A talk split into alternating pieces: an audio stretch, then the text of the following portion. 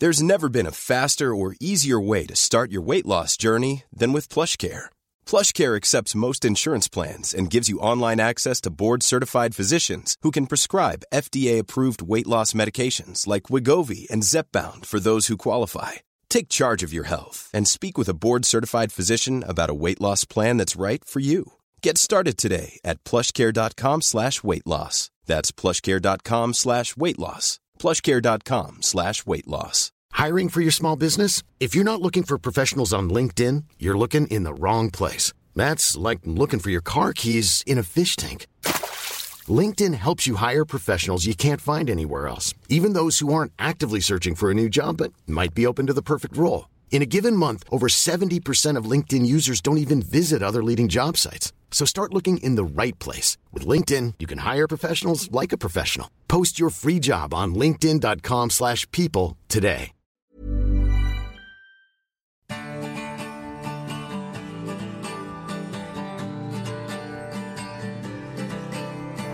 Hello everyone, I'm Chris Wynn. Welcome to the Roker Report podcast in association with the Sunderland Community Soup Kitchen. As we join you once again before we uh, go into the weekend's game against Birmingham City at home on the back of a goalless draw, um, a frustrating goalless draw. Maybe I don't know if you if you listen to uh, me and Gav waffle after the game, um, you'll have seen uh, heard our side of the the coin on that game. And if you think uh, Gav isn't with us this week, he is. He's right here, waiting, waiting to come in. How's it going, Gav? I'm all right, mate. How are you? It's weird being this side of the desk, but we're, we're changing it up for the previews, aren't we? We're going to have a have a go at this. Yes, because you see, you're the match preview guy on the site. You're the one with all the facts and the stats and all the rest of it, and I'm the one who just sort of turns up half cocked, not really knowing what to go, what, what to say, what to do. So yeah, it's an experiment. Well, that's it. We'll see how it goes. And I've got all the questions, so you haven't got a clue what I'm going to throw at you. Um, I might throw a few curveballs at you. We'll, we'll, see how it goes.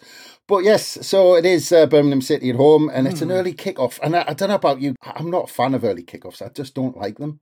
No, because it means I've got to go to the pub earlier, and uh, you know, there's something there's something doesn't feel quite right about having a pint at half ten in the morning. But uh, yeah, I'm not a fan of them if I'm honest, because well, it just spoils your day a little bit if you get beat. You know, if you don't win or you don't mm. get a positive result, it's still early days when you're walking out the stadium and you've got to you know mope around for an extra couple of hours. But uh, yeah, I'm not a fan of them, and um, it feels like we've just had nearly every kickoff messed around with this year, doesn't it? I mean, particularly the home ones. Things like we've been half five kickoffs, four o'clock kickoffs, kicking off on a Friday night. Bloody barely played three o'clock on a Saturday at, at the Stadium of Light. I think I looked. It was we, we had the one against um, Southampton, which I missed because I was at a wedding, and uh, the next one wasn't until just the other week. There, you know, we had, we had, we had, we had, we had nearly two two months or something for a, for another three o'clock Saturday kickoff. So yeah, not a fan, but um, because we're massive, Sky love us and. Uh, yeah, we just get hired on whenever whenever they need somebody yeah. to fill a slot. Well, that's the thing. I mean, look, we'll get into it like in, in a minute, but uh, you know, hopefully when when we look into it, we'll be expecting a win. But it is that thing though, especially the early kickoff on a Saturday, because there's so much football for the rest of the weekend, mm. and if we get beat in that kind of first game of the weekend, you just don't want to watch any football for the rest of it. Correct. Yeah, I hate it. I hate it. Even when we, if we don't get a good result, I avoid everything. But if we win, I'm watching the highlights 20 times, every clip on Twitter, every clip on YouTube. I'm watching Match of the Day, I'm watching the Championship highlights, and then watch it again the next morning. I can't get enough of football when we get a good result. Um, but I've got no interest in what else goes on the rest of the weekend. And yeah, it kind of spoils it, doesn't it? So right. let's just cross everything and hope we get something uh, positive, and then yes. I'll enjoy all of the football this weekend. Yes, well, I've been looking into it, and hopefully, uh, it, you know, I reckon we'll we'll have a pretty uh, positive conversation when I've been uh, look, looking at Birmingham. But like I said, Birmingham City at home, and I mean, I, I don't know what you just think when you just think about Birmingham City as a club. Because when I was young, Birmingham City were crap. They were always in the bottom two divisions. They were always struggling a little bit. Then they had that kind of long period and a you know decent stint in the in the Premier League. You know they were kind of bobbing about for a, three or four seasons and they were kind of up and down a little bit. They obviously they won the League Cup. Um, they had a stint in the Europa League, but I, I don't know that they, they, just seem you know that you're looking at the it's their thirteenth season in the championship. And we've talked before about some of these clubs who just seem stuck in a rut. And mm. for the last five, uh, last five seasons, or or even longer than that, I'm looking at now. I'm looking at what three, four, five, something like six or seven seasons. They've never finished above seventeenth. Bloody hell! I mean, that's crap, isn't it? And yeah, you, it, you just feel like there's so many clubs in this division who seem to be stuck in that same rut, just in a cycle in the championship. Yeah, I think I've seen something, uh, and I might be wrong. Someone can call us out on this if I am wrong. But I've seen something not long ago. Um, I'm sure Birmingham have spent more time in the same division than any other club has now in the EFL. Might be wrong mm. about that.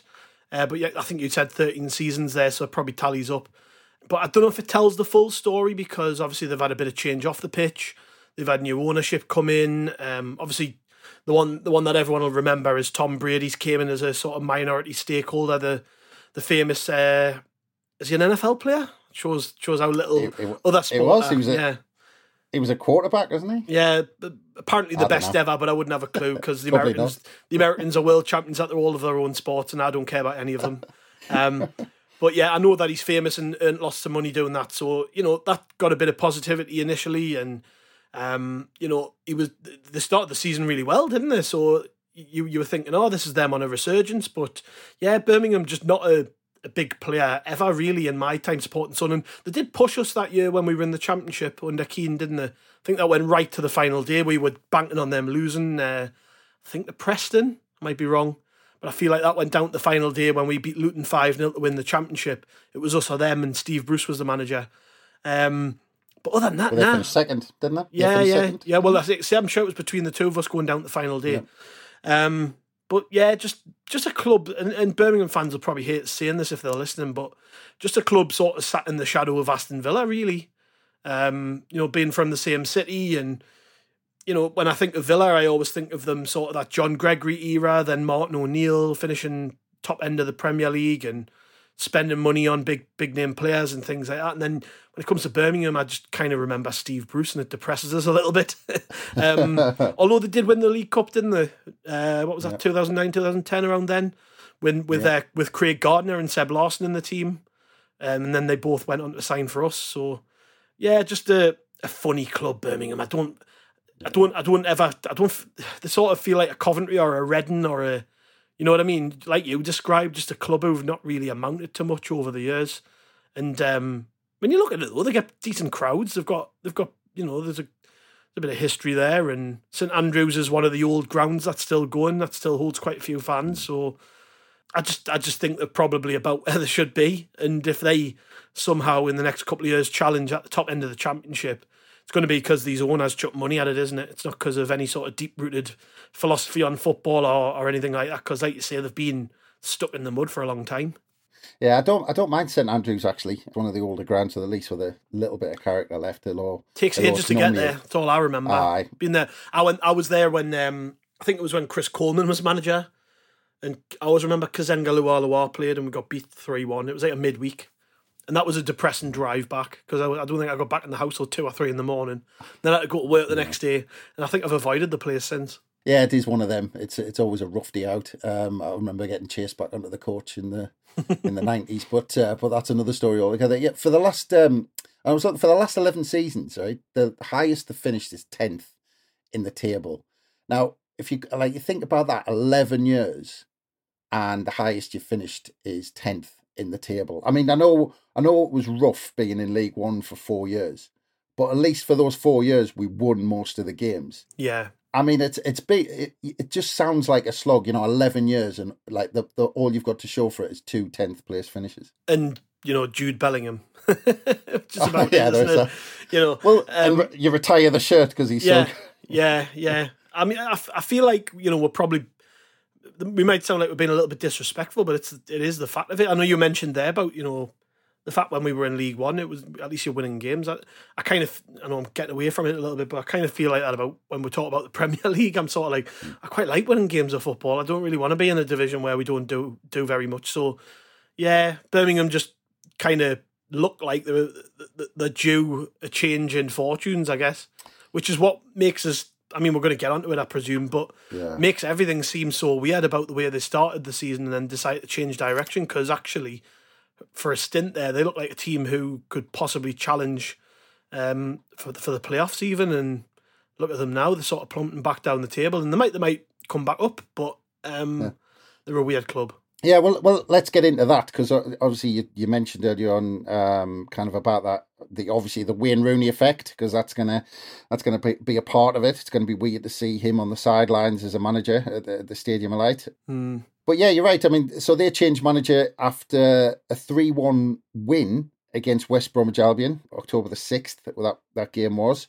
Um, and before that, they had a 4 1 win against Huddersfield. And after those two wins, John Eustace was sacked.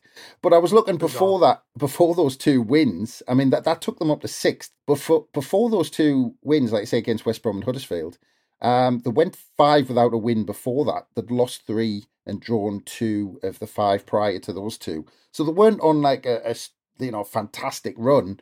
Um, but they were doing well, you know, sixth in the league, and they'd they'd finished what they'd finished way down, you know, in seventeenth last season. So it was already an improvement. But it was obvious. You've already mentioned the new ownership. He, the guy who owns it, is American. Um, like I said, Tom Brady's involved. It didn't take a genius that when Wayne Rooney left uh, DC United as manager, that uh, he was he was saying, "Oh yeah, well if any if any vacancies crop up and then suddenly John Eustace gets sacked out the blue and they've got American owners. I mean, it was pretty yeah. obvious that that Wayne Rooney was going to step in there, but it's it's odd that you know Birmingham fans again they go back to I think it was I think going back to 2015 16 when Gary Rowett was doing really well and they swapped him out with Gianfranco Zola and, and it went belly up. It went completely wrong. So it's different owners, but it's completely the same type of decision yeah, I just don't get this appointment. If I'm if I'm brutally honest, I think um, you know it's very easy to get sucked in by the name. Yet Wayne Rooney, he was a world class footballer, one of the best of his generation, probably one of the best ever players to play for England. But that was as a player, and there's been a a few players from that generation who've stepped into management. You think of sort of like Frank Lampard, um, Gerrard, um, there'll be somebody else who I, who I, can't recall. John Terry's milled about with clubs as assistants. As, players from that generation. Ashley Cole. Yeah, Ashley Ash, Cole's in there with him. Yes, who's in there with him. You know, and, and the Gary Neville obviously dipped his toe with um, Valencia, didn't he? And that didn't go well. Pull, pulled it straight out.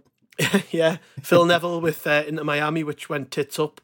So quite a lot of players from that generation have went into management and really struggled, which is interesting because they all came from – sort of solid backgrounds, working under really good managers. And I don't know whether it's the, the, the, the you know people seem to think that if you played for Brian Clough or you played for Alex Ferguson, you're automatically going to be a good manager. But it's been proven to be not to be the case quite a few times. And with Rooney, I guess the jury's out still, isn't it? I think he was at Derby when they were in shit state, really, and he actually did a half decent job there with with what he had at his disposal. And then they were relegated, obviously, eventually, but he he moved on to America where he's done nothing really. And I think it's hard to hard to do well in the MLS just because of the structure there, and you know you kind of just bring in a raft of players, which I'm sure you would have loved to have done. But I don't know about you, but even when Rooney was a captain as a player, I never ever felt like he was the type of character who could lead. Maybe, maybe in terms of his play on the pitch, but he's quite a he's quite a meek, quiet person. He's not like an intelligent lad, is he?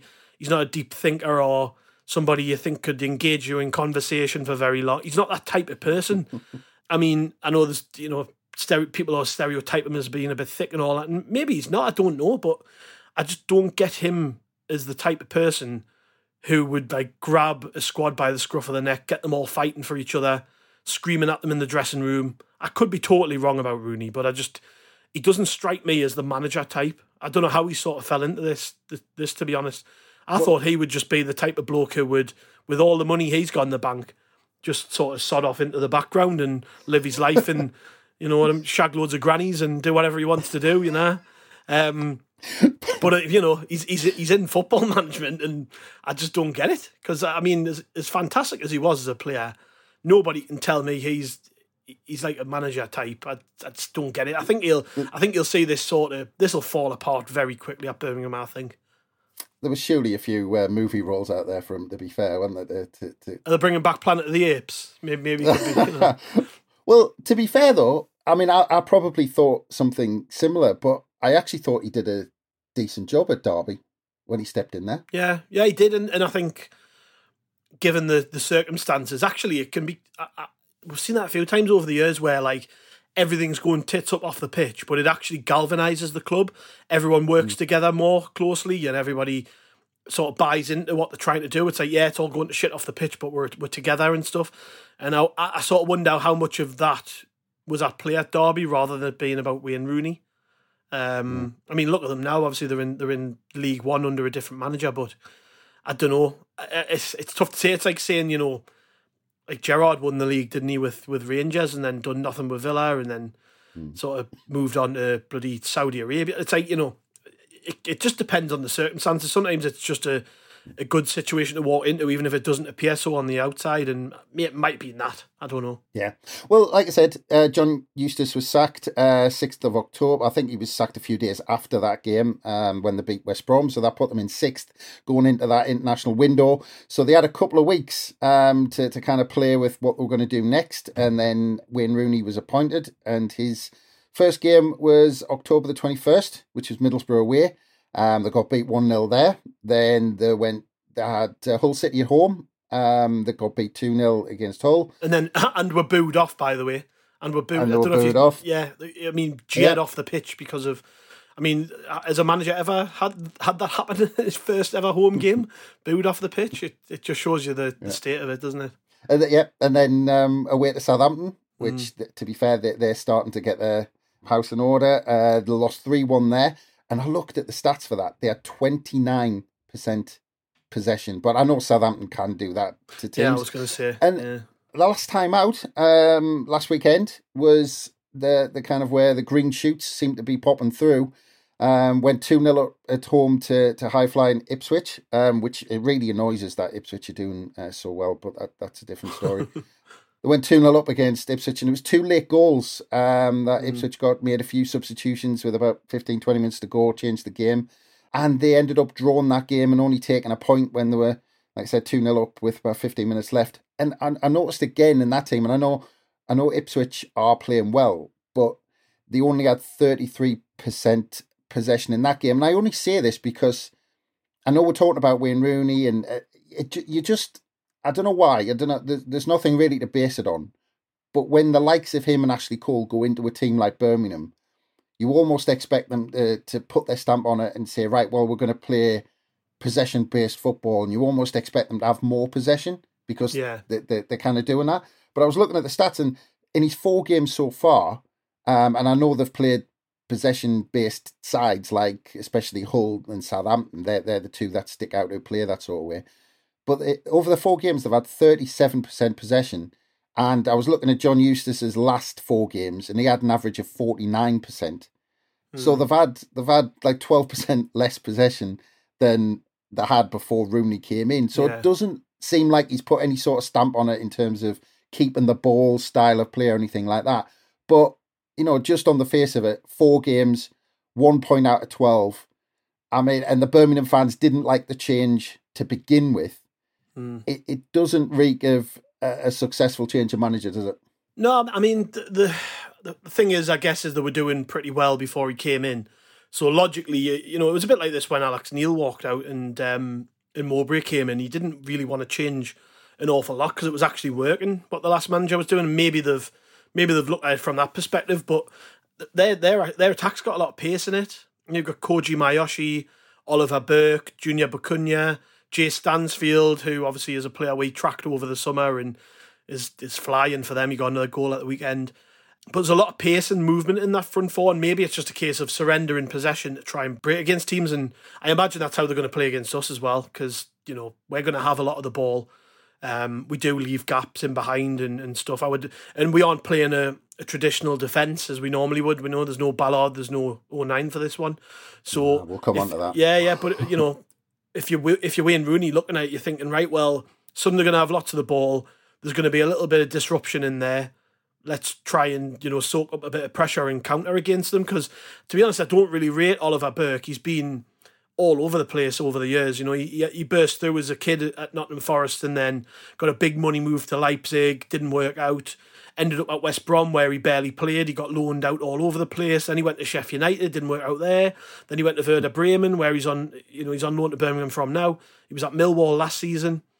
So he's never really settled anywhere, but he is like he's he's, he's a big lad. He's sort of six foot, six foot one, stocky, got a lot of pace, um, can go either way. So you're expecting them to try and get it up the pitch quickly and play play that way against us. But I don't think if you're Rooney, there's there's a lot of change, is there? I don't know. Maybe maybe now after a bad string of results since he came in, he can. You know, there's there's a couple of opportunities coming up to for, to try and change something. Obviously, with the international break coming up, that's your time, isn't it? Those two weeks to try and do something a bit different. So I'm not mm. expecting them to be a great deal different in in the game against us than the work against Ipswich because really very similar team to us Ipswich in terms of the way they try to play the football. Um, I know they they play with a more traditional sort of number nine at the top end of the pitch, so perhaps that came into the thinking. But I, I look at Birmingham and I just think they're gonna they're gonna try and use that pace they've got on the break against us. And um, you know, if I was Wayne Rooney, that's what I'd be doing. I'd be trying the exact same thing. Try and get lads up the up the sides of the pitch where we leave gaps and and counter, and it might work, it might not. But at the Stadium of Light on that big pitch, I presume that's the way he's going to play. Yeah, I noticed that he's been playing a similar formation to to kind of what we're playing, really four two three one. Uh, you know, like you said, all, all of that behind kind of uh, Stansfield, who's like you said, got five goals in twelve games. Only twenty year old. He he looks he looks a player, Jay Stansfield, um, from what I've seen of him. Um, mm. And as he said, I was I was looking at Oliver Burke, and he's such a strange one, isn't he? I mean, he's got he's probably I, I think it was you know, 13 million to Leipzig, 15 million to West Brom. I was amazed to see he's 26 because for, for so many years he's been this young lad who has been coming through. And then when I actually looked at his age, he's 26. And you're almost, you're looking at his stats, he hardly ever plays a full season. And you're thinking, you know, on loan from Werder Bremen, you know, he's had all these transfer fees. It's like, it's almost this season, he, someone has to say, you have to start doing something now. Yeah, yeah. Just a, a funny career he's had, isn't it? Being all over the place. I mean, he's he's not scared to travel. Like he's like I say, he was he was at Forest, and he was at uh, he's had a couple of loan spells in, in there. You know, he was he was at Bradford, Leipzig, went over to Germany, back to England with the with West Brom in the Premier League, and then the Championship, and then Scottish Premiership with Celtic, back to you know across to La Liga with Alaves, back to England, back to Germany. Just you know, crazy really. But he hasn't settled anywhere bit like Patrick Roberts, really, before he turned up with us. If in many ways, if he, very similar career path, sort of had a, mm. a big money move as a kid and ended up at, at Celtic on loan, and then went all over the place, including uh, including Spain before he settled on a on a club. But I, I I've watched him loads of times, and I think I think you know he, looks can be deceiving. I think he's a big lad with pace, so maybe that's carried him a long way. Um, yeah. Trust you know trust me saying all this now, he'll probably have a blinder at the weekend. Speaking of a, a, big lad with pace, uh, uh, we, we know him quite well, Dion Sanderson at the back, and um, what we wouldn't do uh, for him in red and white this weekend, mm. obviously being short at the back. But um, but yeah, it'd be interesting to see see him back back at the Stadium of Light. Um, maybe one that got away. I don't know. Yeah. I don't know how you feel about it. He's, he's the captain, isn't he? Um, mm. I, I think there was a time where I was like dead set on signing him because it felt like he would have come back as well. You know, he, he was he was great for us, Dion Sanderson. To be fair, like that was at a time when we weren't great to watch under Parkinson. Yeah, and he was a bright spark um, at that point. But I, I, sort of look at it now, and he's I, I, I don't know. He's I always thought, oh, Dion Sanderson will be a Premier League player, but for whatever reason, Wolves weren't weren't settled on him, and he's ended up at Birmingham. They played a couple of million quid for him. I think I think they signed him around the, about the time we signed Ballard. And if you compare those two bits of business, I, you know, I, I, probably would rather have had Dan Ballard than than Dion hmm. Sanderson mm. in my team. Uh, I was it was funny. I was just reading before we came on a tweet because he he was getting a bit of praise on on the Birmingham uh, Twitter page and replies under it weren't actually that kind, saying he hasn't really turned up until the last couple of games and. Mm. Yeah, yeah. So I don't know with him. Um, I imagine he's going to play a blinder at the weekend just because us. But well, uh, I, I, would love. I would love. To be honest, I would. I would say out of all all the players that sort of didn't hang around very long when we were in League One. He's probably the one I wish we did sign actually, because he, even in this team now, you can see him where he would fit in, wouldn't you? You know, right right footed, but can can play sort of right back or centre half. Can play in a back three or a back two. Can play out. Like got loads of pace. He's good in the air. And I, I don't. To be honest, though, I haven't really seen him in the last few years. Um, but I presume he's got better, he wouldn't be captain in Birmingham. So yeah, nice to see him back though. No, well, uh, cheers for that, mate. Good, good to know he's coming into form. You know, just as uh, just as we're about to play them. But yeah, it'll be be interesting to see uh, to see him at the stadium light again. Right, and, and get into the good stuff in terms of uh, Birmingham. I've been I've been looking forward to going through this because um, it, it's all positive. That um, looking at Birmingham's away form, um, played seven this season, and they've taken four points away from home um, in those seven games, and they've lost the last five successive uh, games away from home. Um, it's the fourth worst away record in the division. Only Rotherham and Sheffield Wednesday have conceded more goals away from home. Uh, in the last five, they've conceded 10 and only scored two goals in the last five on their travels. I mean, mm.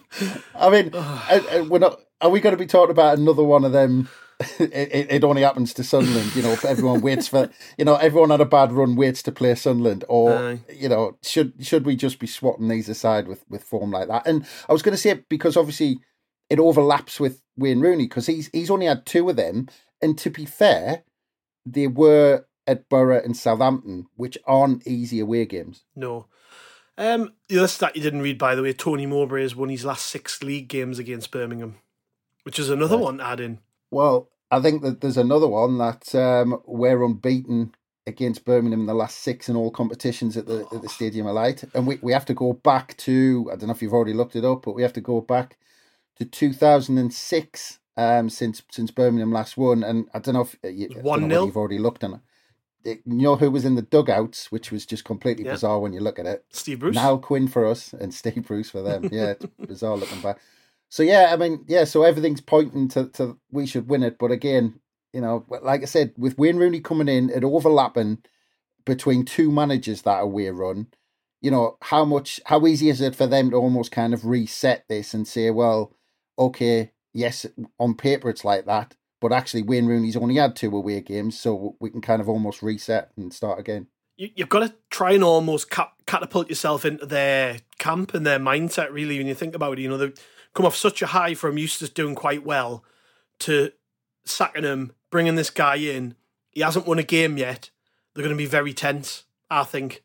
Um, I, I feel almost a bit like that Sheff Wed away game, where I think we've just got to really drive the nail in very early in the game. Um, because they're going to be tense, and the, you know we, have seen it so many times at the stadium. Like the, the longer it goes on, um, the longer the game goes on, and we don't get a goal, they grow in confidence and there's there is a blueprint for how to play at the stadium. Like everybody knows what it is you know sit deep try and take advantage of us on set pieces. You might win 1-0 you might win 2-1 there's a blueprint for how to play and that's exactly how I expect them to come and play against us. With the added caveat that they've got pace up front which a lot of teams who do that don't have. You know they've they've, they've got some uh, some really good players in terms of attacking players. But um I'm, I'm expecting us to to really get at them early. I think Mowbray will be trying to extract some positivity from that Swansea game. But I bet the point which has been driven home all week is that we've got to be better in front of goal. I am sure as hell that's been the, the sort of the, the, the theme of the conversation, not just amongst the management to the players, but the players too. They must have come away from that game and felt really disappointed. But knowing the, the, the character they've got, also a sense of responsibility and that right. We put it right on Saturday. When we get chances, we score goals. And um, I, I just hope that the attitude's good because if it is, we'll beat Birmingham. I've got no doubt about that. Yeah. I, I actually look at their team and I rate them. I think they've got some for the championship. They've got a decent team actually. Birmingham, um, and we can't forget that. You know, it's not a gimme that we're going to win this game, but anything less than a win would be really, really disappointing for me because of the. I know I mentioned it to you when we were doing the the review show the other day, but you know it's one win in five. We've got an international break coming up after this.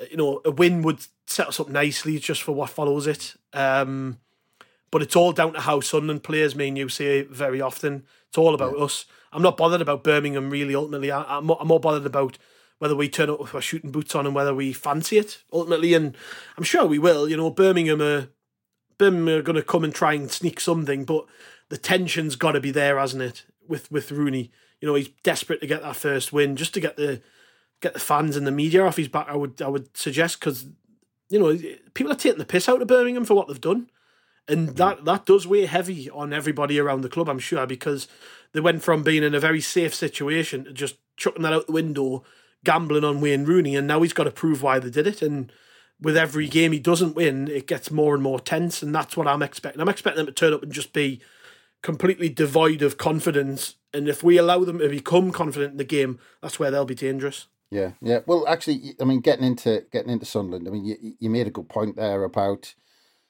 about almost responding from the Swansea game, and I was thinking mm. about this earlier because there's two ways of looking at it, and I was going to ask you about it, and you, you kind of touched on it a little bit. There's one side of me that thinks that Mowbray might have laid into them a little bit and said, "You've got a point to prove. You need to pick it up." Or there's the other camp that says that we were kind of almost there. We just needed, you know, that if we're creating the if we're creating those little chances, if we're getting in the right positions, then eventually it'll come. So do you mm-hmm. think it's going to be you've got a point to prove, or keep doing the same things and it'll it'll eventually happen? I do, well, I, again, I said this the other day. I think it's the first time in his post match comments I've sensed a, a change of tone in that he seemed to be pushing the responsibility to the forwards, didn't he? And that, you know, not, not really coming out and making too many excuses for them, that they need to start scoring goals.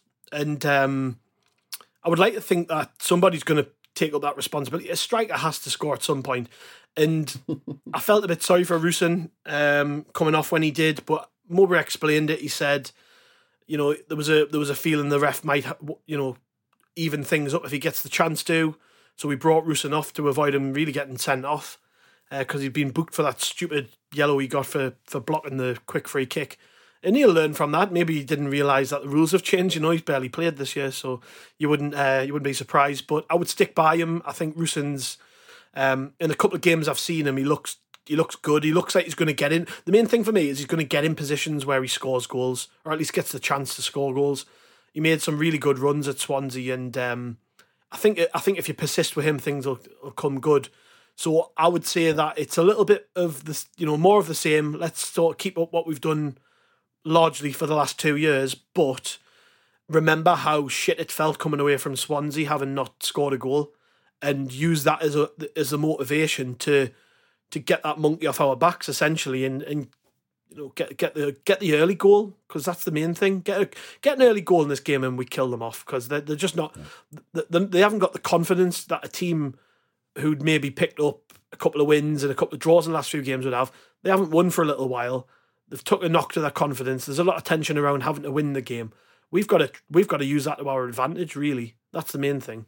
You know, you've talked about sticking with Rusyn up top, and you know, and, and I don't disagree with you there. But do you think, you know, based on the the changes he has to make at the back, do you think Mowbray is going to be potentially looking at a change of system? Because there's been a lot of chatter about going three at the back, going with wing backs.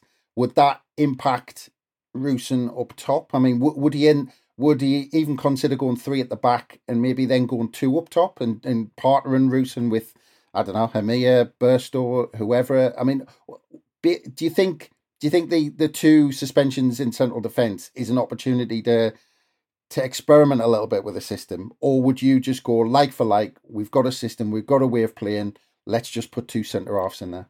I, I, would go like for like, but I don't think that's what he's going to do. I I understand if people are, are sort of uh, not not too sure on on playing both Triantis and Seelt but we signed them for a reason. You know, Triantis is yes, he's he's a young lad and he's you know fairly inexperienced, but he's just won a league title in Australia, so he's played men's football. He, he's he's at least got that sort of track record of playing. Seelt played a little bit more than he has in the first team. Um, but you look at the height he's got, and we're going to lose Ballard and O'Nien's ability on set pieces, so we're going to need him in there. Uh, I worry, and you know, I worry he's going to play Hume with Seelt, just because it gets him a few more familiar faces into the defence. But uh, then then that means we're very vulnerable on set pieces. And I know I talked about them having pace up front, but you know they might look at it and think their best two headers of the ball aren't playing. they might play Lukas Jutkiewicz up front, who's a wily old centre forward who always plays well against Sunderland, um, just to take advantage of the fact we're not going to have those players in the box. And to me, as good as you know Hume Hume is, I think he can play centre half, but he's you know you don't think of him for his heading ability. Um, and I just think for continuity's sake, put people in the positions that they, they, know how to play. You know, I like Huggins, but I think I think for this game I would bring him out. Um, just because of the you know the fact that we need to try and keep some balance. So I would go with Cirkin at left back, Triantis Seelt through the middle with Hume at right back. Um, and I know that's probably a little bit harsh on Huggins because he's played actually quite well. You know, this season I've got no, no real real fault to pick with him, but we need to try and achieve some balance. You know, we know Cirkin's decent in the air, so I'll bring him in for that reason and then the rest of the team would sort of flow from there. You know, the same two centre midfielders, the same attack, and then Rusyn up front. Uh, but I think what Mowbray will do is go with the back three, which is the system we sort of finished the game off with. I think he'll go with um, sort of a back three of Hume, Seelt, and Cirkin, which I just don't like the idea of, but I feel like that's what he's going to do. Um, with Huggins and, and possibly Clarke playing as the wing backs again. Yeah. And I can see Clarke that happen. wing back. Yeah, I, I, I just think that's what he's going to do. Um, and he might, I, I may be totally wrong, uh, but I, I just feel like that's what he'll possibly do with Cirkin covering up most of the duties on the left hand side. To be fair, that that you know the defensive side of the game, but still, it does restrict Jack Clarke when you ask him to do anything other than what he's good at. Um, so fingers crossed he does what I said and he and he plays the back the two the two lads at the back. But you know I can understand if he doesn't as well because it is a big call to put two young kids in for the for the full, full debuts in the league together. You know, ordinarily you'd be thinking, right, if Triantis played, it would be alongside O'Nien or Ballard, but we, we have no choice in the matter. And I think, you know, Seelt costs a lot of money. Triantis has been brought in because we really rate him. You're not going to get a better chance to start them than now. And the other, th- the other thing I would like to say is, you know, with Triantis, we've given him a lot of football in the 21s to prepare him for this. You know, that's what they keep saying we if they're not in the in the first team squad, they play for the twenty ones to to get the minutes in the legs to make sure they're ready. Trent has played a lot of football for the twenty ones, and you'd like to think he's going to be um, fit and available for this one.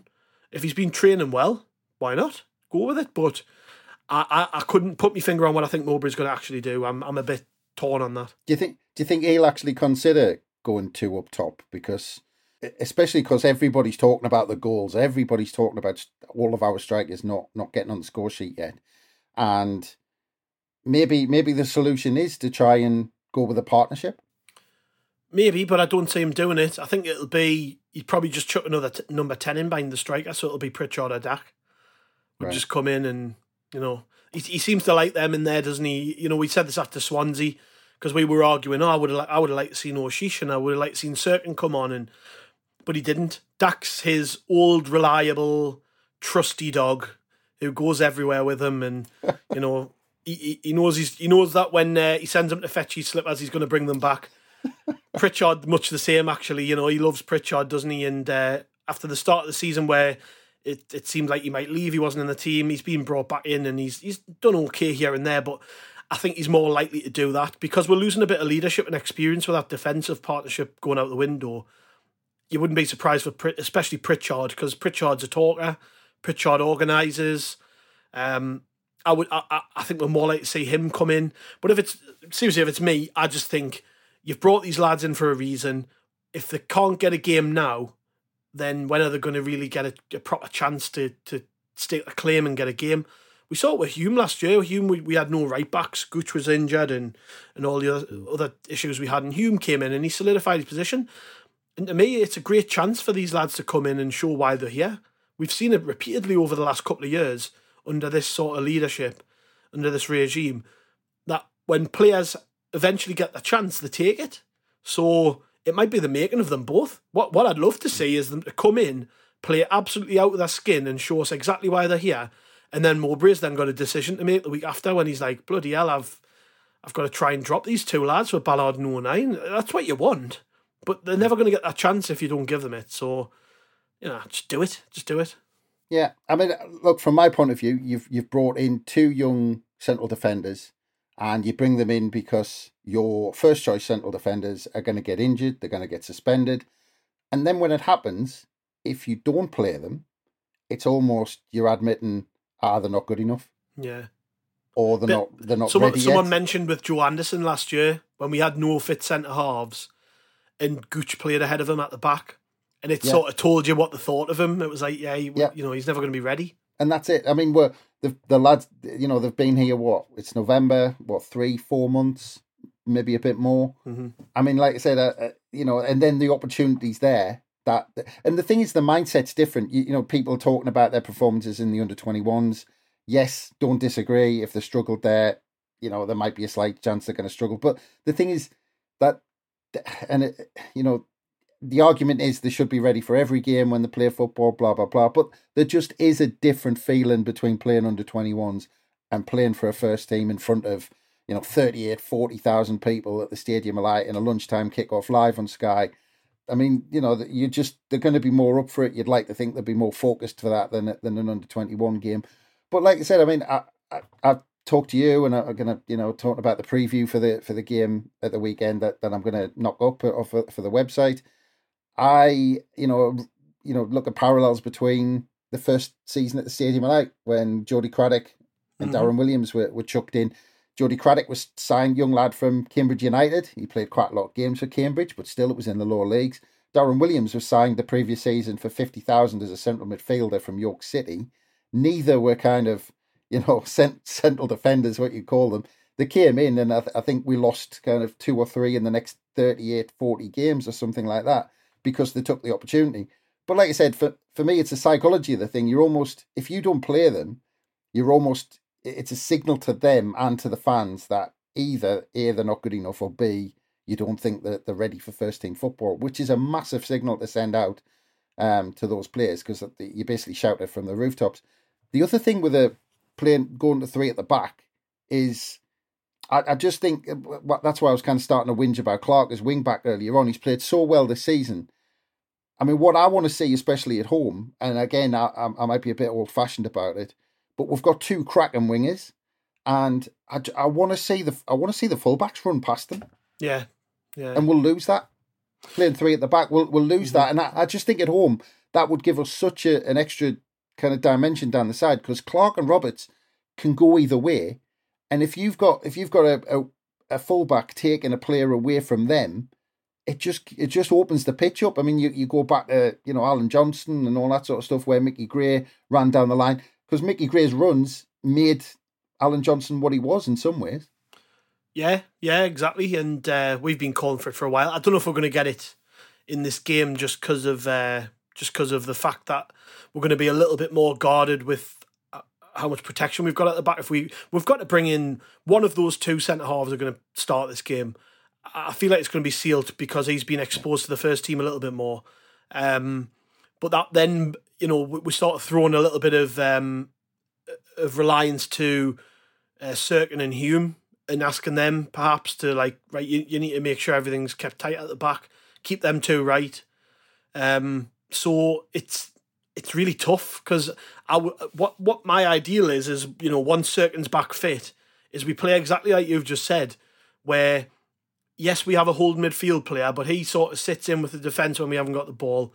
The fullbacks bomb on. The, the other central midfield players in the number 10 they they they play around the wingers and the fullbacks get beyond and get crosses into the box and that's where we'll get goals from. We'll score goals you know Rusyn will get 10 15 goals if he's if he's playing with um with wide players who actually get crosses into the box uh, but I actually thought as well just to go back to Swansea a little bit I thought we did that a lot better and it was irritating that we didn't capitalize on it because the you know Clarke and Roberts were cutting the ball back more than I've ever seen them and even Mowbray commented on it after the game um, about the fact that they were cutting it back constantly and getting balls across and just nobody was getting on the end of it. But if you persist with it, it'll come. So I, I'm, I'm, uh, yeah, I'm, I'm sort of not really sure because really it's it's all dependent on who he picks at the back, and I just feel like if we go with a back three, I, I can't remember last time we looked good with a back three.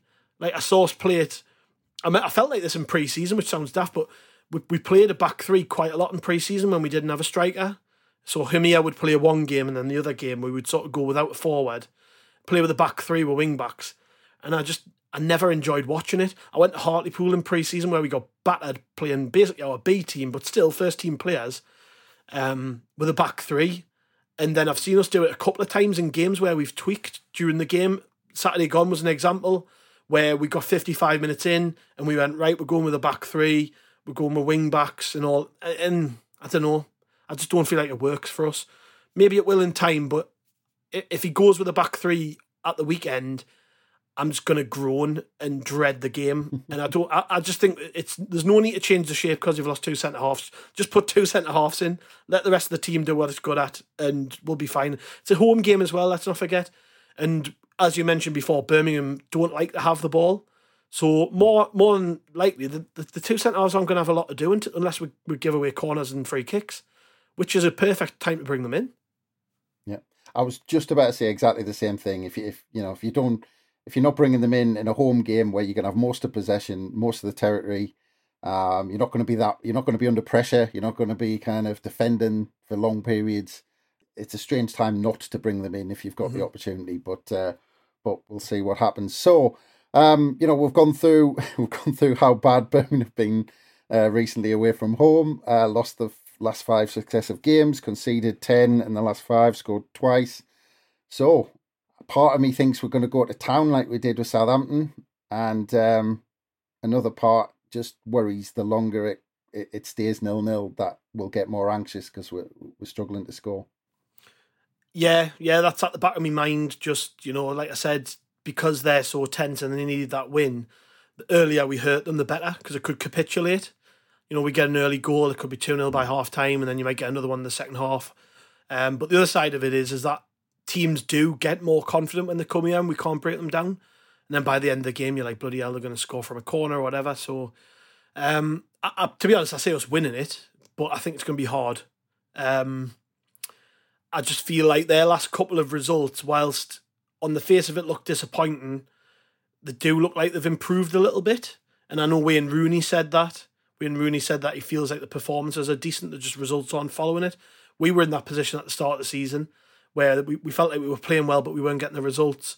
And eventually it's going to click one day for them and they will beat somebody. I'm sure, you know, they might have a bad season, but they're going to win eventually somewhere. And so often over the last couple of years, teams out of form who you just expect to win come to us and we can't we can't break them down for whatever reason. They just turn up and decide that they want to have a blinder. Um, so yeah, I'm not as confident about this one, even though I've spoke quite confidently throughout this pod. I'm just having stewed on it a little bit, I don't know. I'm not sure about this one. I think we're going to win, but I think it's going to be a tough game. I reckon it might be a 1 0 or a 2 1, like a tight game that we just sneak with maybe a late goal. Um, and I'll be happy with that because it means we've won a game. But I don't think we're going to be sat there for 90 minutes in cruise control like we were against Southampton. I think it's going to be, a, I think they're actually going to turn up knowing how to play against us and they're going to make it horrible at times. And uh, I, I talked about that pace they've got up in the, up front in attack. I, I sort of worry that Jutkiewicz plays because he will make it ugly. He's a big, old fashioned, horrible centre forward who chucks his elbows about, wins loads of headers, holds it up well, is is a danger from corners. And if I'm Wayne Rooney, I'm bringing him in, and I'm and I'm taking advantage of the fact we've got the two best headers of the ball missing, and making the game ugly. So a lot of it depends on us as always, but I, I just sort of wonder how he picks his team and if he approaches it in the way I'm expecting, how that impacts on the result. But yeah, I'm going with a. You know, I'll go one 0 Sunderland because we have we have struggled to find the find the net in recent games more often than not. So yeah, one 0 to us. Bloody hell! I'm I'm genuinely staggered that, uh, that you've come out with that. You're normally kind of really positive, and what scares us is these are the ones that normally go wrong when you know you're not feeling it, and I get confident because uh, I, I think we'll get an early goal, and I think it'll be a fairly comfortable. You know, Southampton beat them three one. I, I think we can. You know, I think it's three 0 something like that at the mm-hmm. weekend. Mm-hmm. But yeah, that's worrying us because I I'm I'm never that positive, and it's normally you. The the tables have turned, and that's that's really thrown us off. Bit of reverse psychology. Let's see if it works, eh? Yeah, but no, I, I think it's going to be comfortable. I think uh, we're going to get that early goal, and actually, majority of the time we've been we actually seem to enjoy playing in front of the cameras. for for once we're going through a period of uh, not being too bad on Sky. We seem to turn it on. Um, although you know we, we, we seem to be on Sky most weeks, but um, but yeah, I, I just think we're gonna. I think we're gonna have a point to prove. I think um, yeah, Tony Mowbray is gonna have have them up for it. I think they're gonna uh, be focused on getting that early goal because that that's everything for us at home. Um, you just need to look at the Southampton one, and uh, yeah, I just uh, just think it, it could be comfortable. Um, Fingers crossed. Weekend. I'm, I'm, Fingers crossed. I'm glad I went second um, and keep it positive. um, so so we can we can probably end it there, mate. So uh, thanks again. Cheers, mate. Yep, and um, just a quick plug once again for our book, which is out there, uh, SAFC 365. You can buy it on the Love Supreme website. All the links are on all of our pieces on our website and rokerreport.com. But from us, it's bye for now. See ya. DJ fucking bad boy. Friday fucking night, lads. Why don't more infant formula companies use organic, grass fed whole milk instead of skim? Why don't more infant formula companies use the latest breast milk science? Why don't more infant formula companies run their own clinical trials? Why don't more infant formula companies use more of the proteins found in breast milk? Why don't more infant formula companies have their own factories instead of outsourcing their manufacturing? We wondered the same thing. So we made ByHeart, a better formula for formula. Learn more at byheart.com.